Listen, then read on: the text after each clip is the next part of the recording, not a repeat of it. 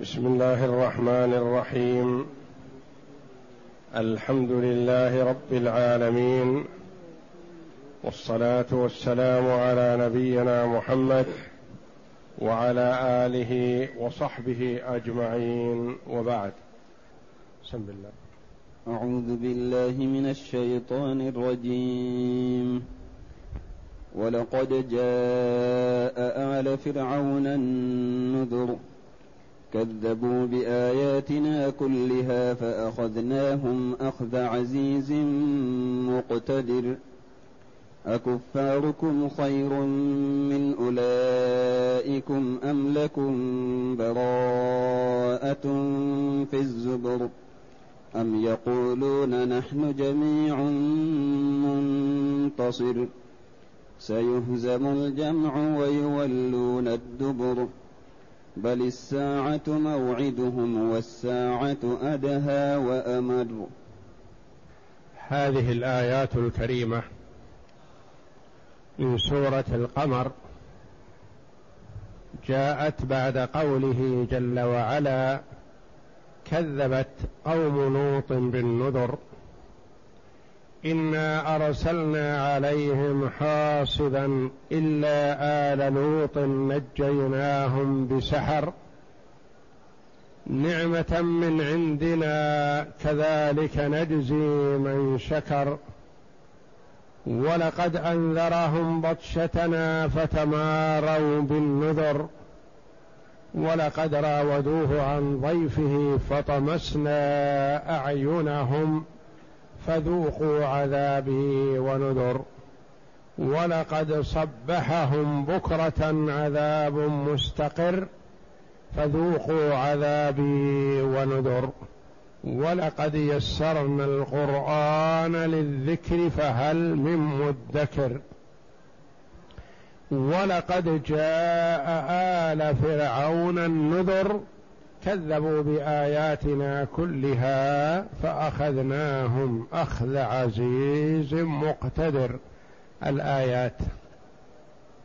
ذكر الله جل وعلا قصص هؤلاء الأمم.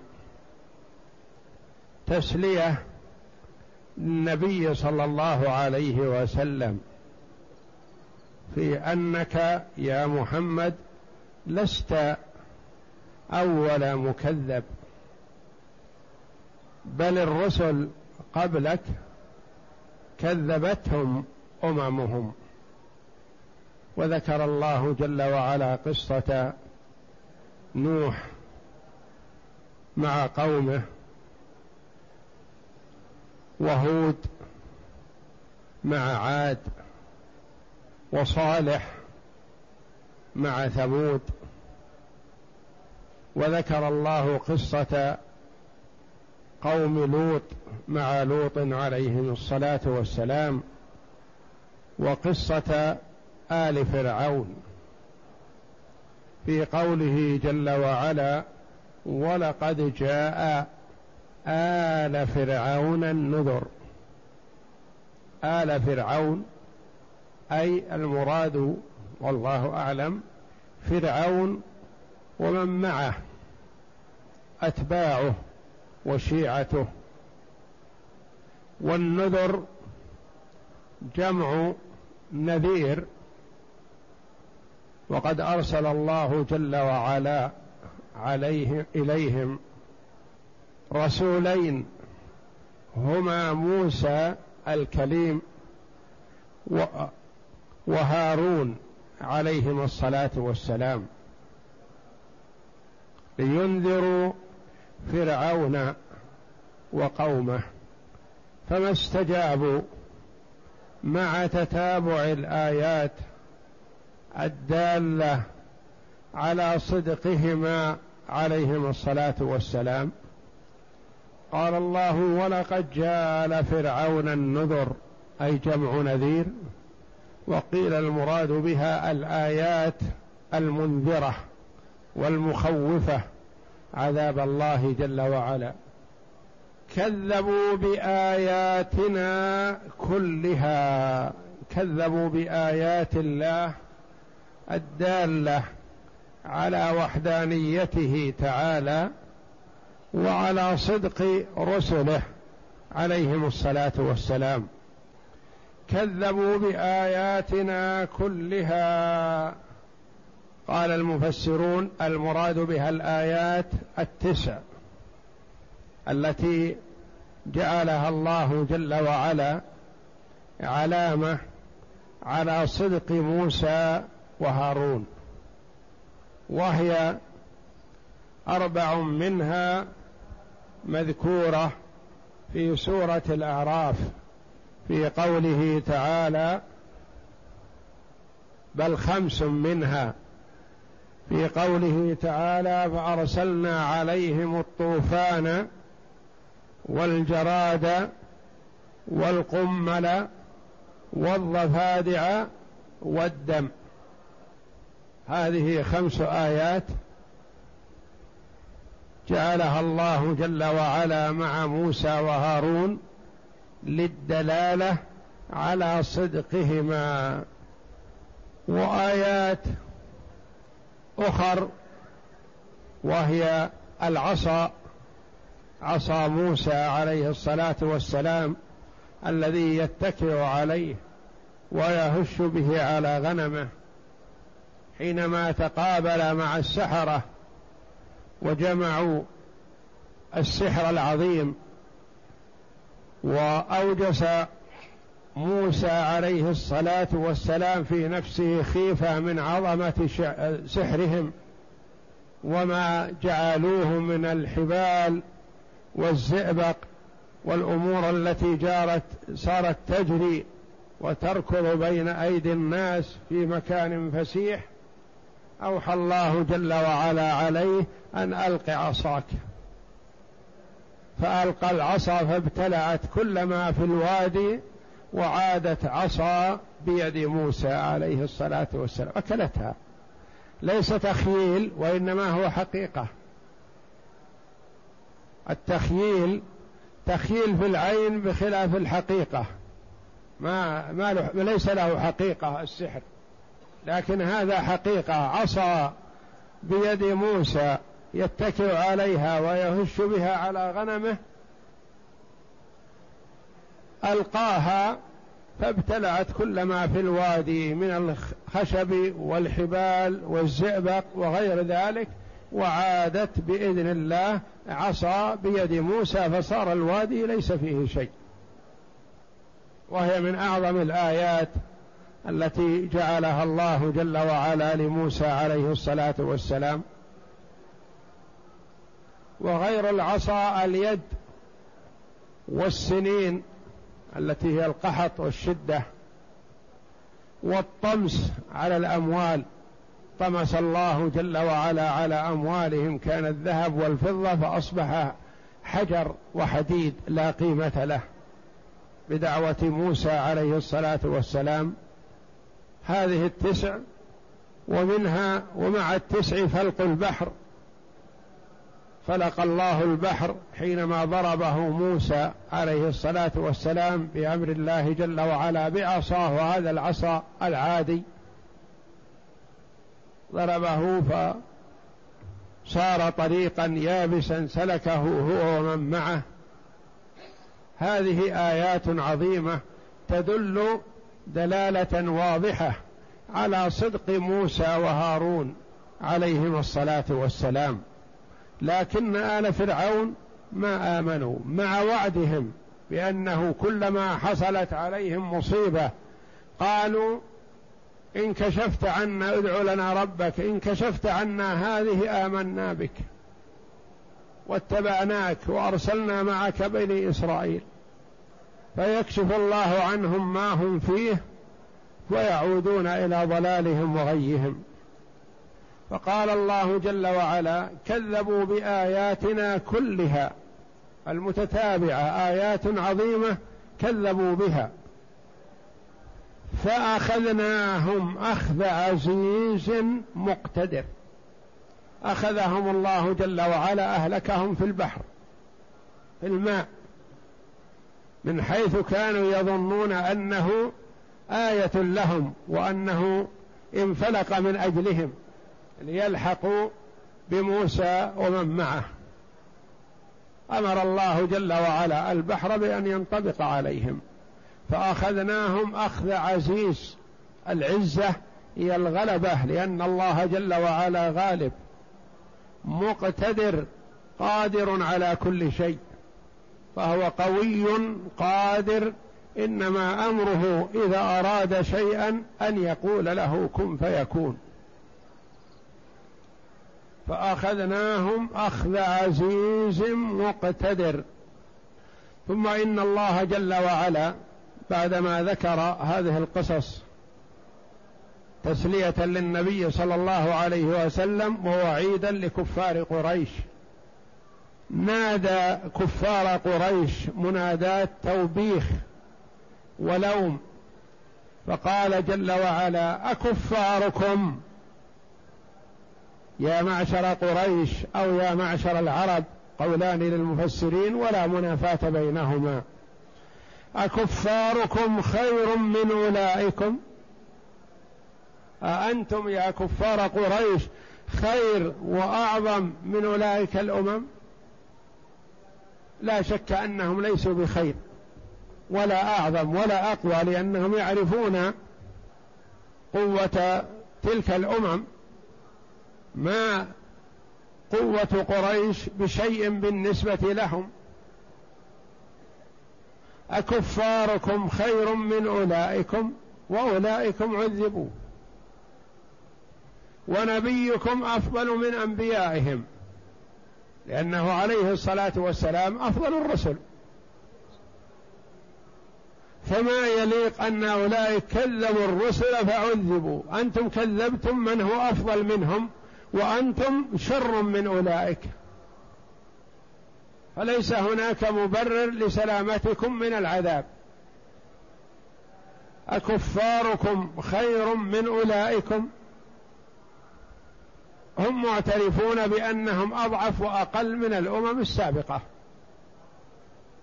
أم لكم براءة في الزبر؟ إذا اعترفتم أنكم أقل من أولئك فهل جاءكم كتاب من الله بنجاتكم أو ذكر الله نجاتكم في الكتب السابقة التي أنزلت على الرسل. فتقولون أولئك عذبهم الله نحن قد وعدنا الله بالنجاة. أم لكم يا كفار قريش براءة نجاة في الزبر في الكتب السابقة. جاءكم من الله خبر بنجاتكم. لم يحصل هذا ولا هذا. أم يقولون نحن جميع منتصر. لستم خير من أولئك. وما جاءكم كتاب بنجاتكم. فهل تقولون إنكم تغلبون قدرة الله جل وعلا؟ هل تزعمون أنكم باجتماع كلمتكم أنكم لن تغلبوا؟ لأنهم قد يقولون نحن يد واحدة ومهما كان مع محمد من قوة فإنا سنغلبهم لأننا يد واحدة. لأن غالبا المغلوب يغلب نتيجة التفرق والخلاف. وأنتم قد تزعمون أنكم يد واحدة على عدوكم وأنكم ستغلبون. أم يقولون نحن جميع منتصر؟ وهنا يسميه العلماء التفات. كأنهم أصبحوا غير صالحين للخطاب. فخاطب غيرهم من أجلهم. أول خاطبهم أكفاركم خير من أولئكم. ووصفهم بهذا الوصف للتشنيع عليهم. ولم يقل جل وعلا أأنتم خير من أولئك؟ لا. لأنه يظهر خزيهم وفضائحهم جل وعلا. أكفاركم خير من أولئكم؟ أم لكم براءة في الزبر؟ لا هذا ولا هذا أصبحوا غير صالحين لتوجيه الخطاب احتقارا لهم. فقال جل وعلا أم يقولون نحن جميع منتصر؟ سننتصر على محمد ومن معه لأننا يد واحدة؟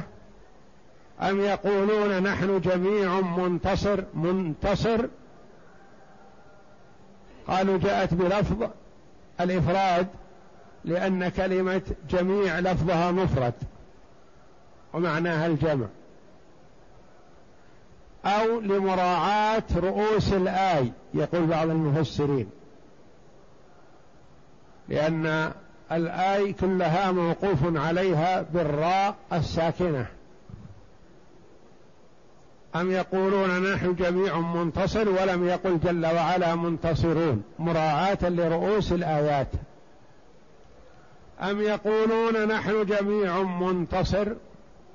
وعدهم الله جل وعلا وتوعدهم سبحانه بما يأتي. اقرأ.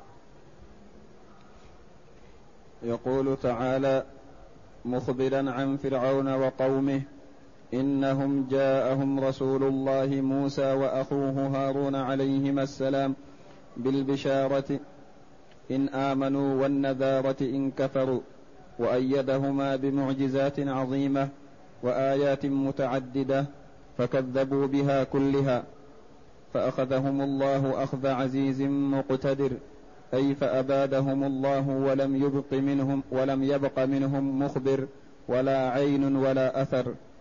ثم قال تعالى أكفاركم أي أيها أي أيها المشركون من كفار قريش خير من أولئكم يعني من الذين تقدم ذكرهم ممن أهلكوا بسبب تكذيبهم الرسل وكفرهم بالكتب. أأنتم خير من أولئكم أم لكم براءة في الزبر؟ أي أم معكم من الله براءة؟ أن ألا ينالكم عذاب ولا نكال. ثم قال تعالى مخبرا عنهم أم يقولون نحن جميع منتصر أي يعتقدون أنهم يتناصرون بعضهم بعضا وأن جميعهم يغني عنهم من من أرادهم بسوء. ثم قال جل وعلا سيهزم الجمع ويولون الدبر. وعيد شديد لهم وبشارة للنبي صلى الله عليه وسلم ومن معه. والآيات هذه مكية كما سبق.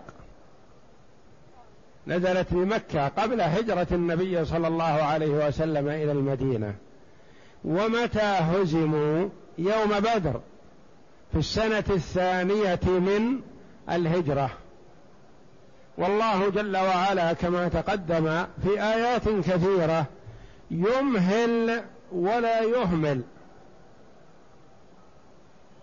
وإمهال الله جل وعلا للعباد لا غفلة ولا تسويف وإنما هم في قبضة الله جل وعلا. متى ما أرادهم فهم في قبضته. والمخلوق يحاول الإسراع سواء كان بانتقام أو خير لأنه يخشى ماذا يخشى؟ الفوات. والله جل وعلا لا يفوت عليه شيء.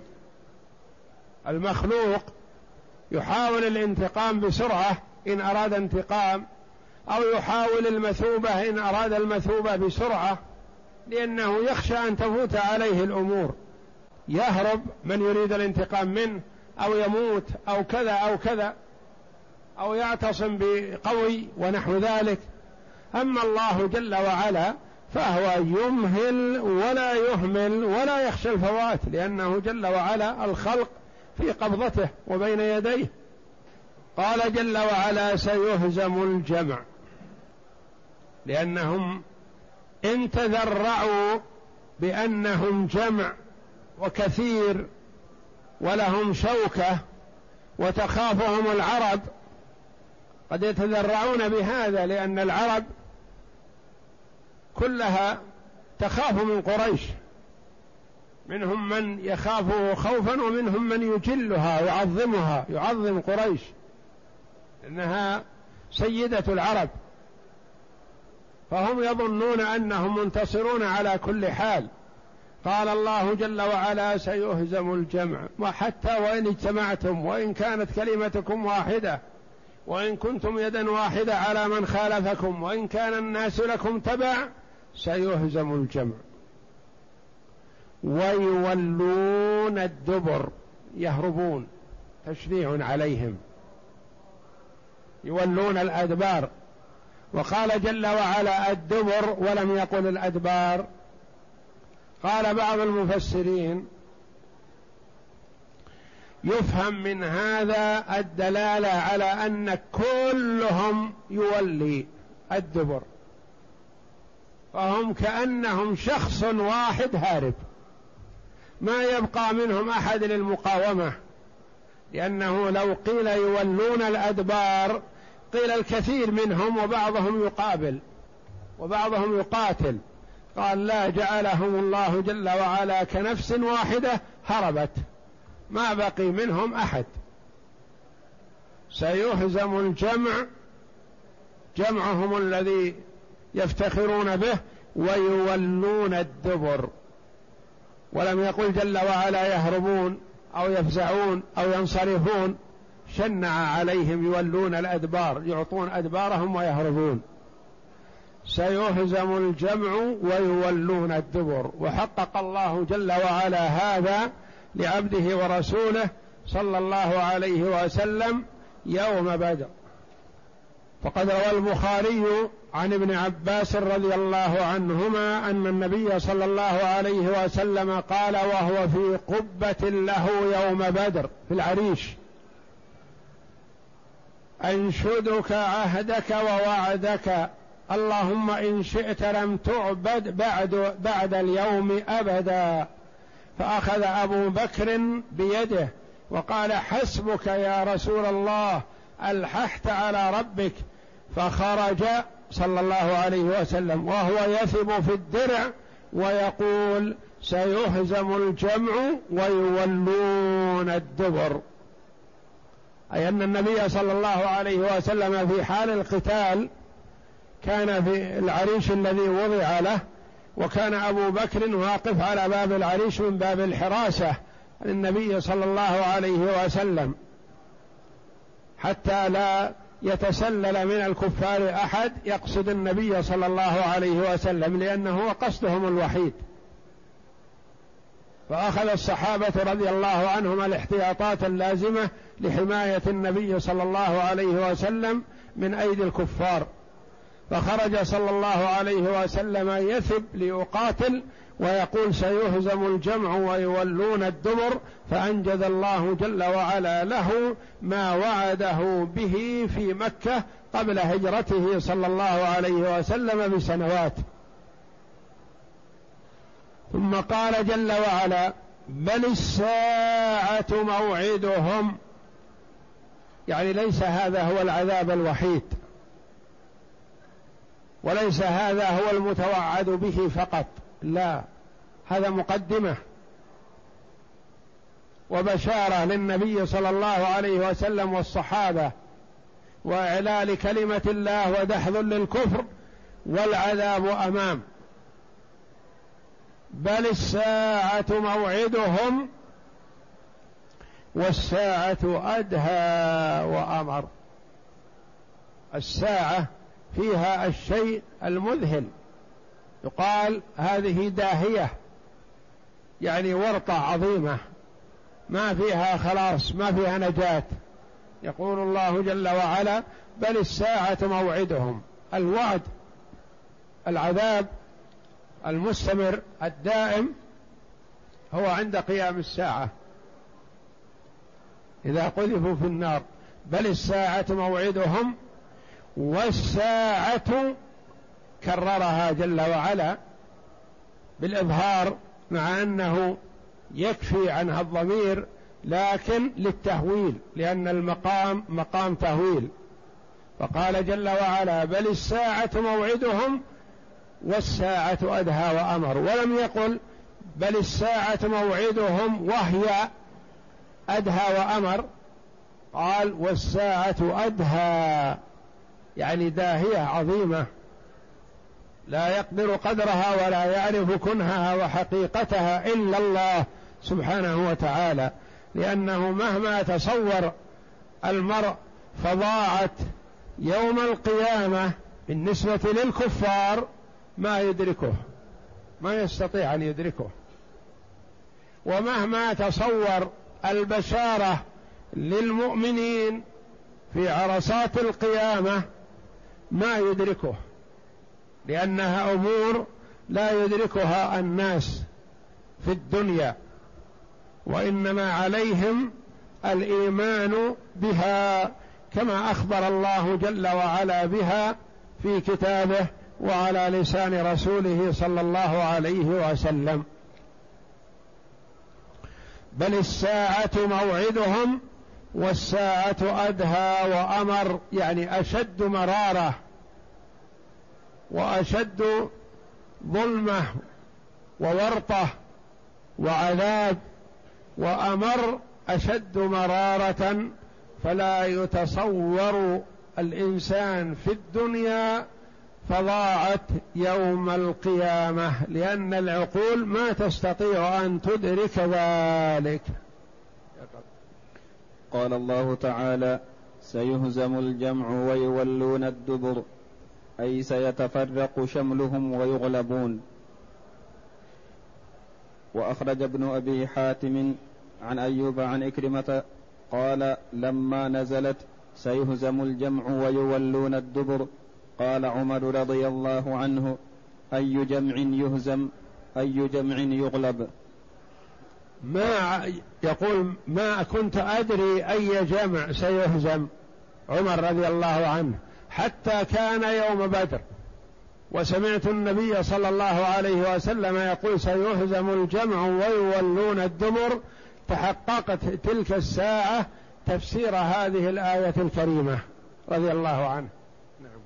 قال عمر رضي الله عنه فلما كان يوم بدر رأيت رسول الله صلى الله عليه وسلم يثب في الدرع وهو يقول سيهزم الجمع. يثب يعني بنشاط وقوة عليه الصلاة والسلام وجرأة تصديقا لما وعده الله جل وعلا به من النصر. نعم. يثب في الدرع وهو يقول سيهزم الجمع ويولون الدبر فعرفت تأويلها يومئذ. وأخرج البخاري عن يوسف بن ماهك قال إني عند عائشة رضي الله عنها أم المؤمنين فقالت نزل على محمد صلى الله عليه وسلم بمكة وإني لجارية ألعب بل الساعة موعدهم والساعة أدهى وأمر. تقول عائشة نزلت هذه الآية على محمد صلى الله عليه وسلم في مكة وأنا فتاة ألعب. يعني هي صغيرة. وحال وقعة بدر كانت أم المؤمنين رضي الله عنها مع النبي صلى الله عليه وسلم. يعني أن الآية نزلت قبل هذا وعد من الله جل وعلا لرسوله صلى الله عليه وسلم بالنصر والتأييد ووعيد لكفار قريش وتحقق متى؟ يوم بدر. نعم. والله أعلم وصلى الله وسلم وبارك على عبده ورسول نبينا محمد وعلى آله وصحبه أجمعين.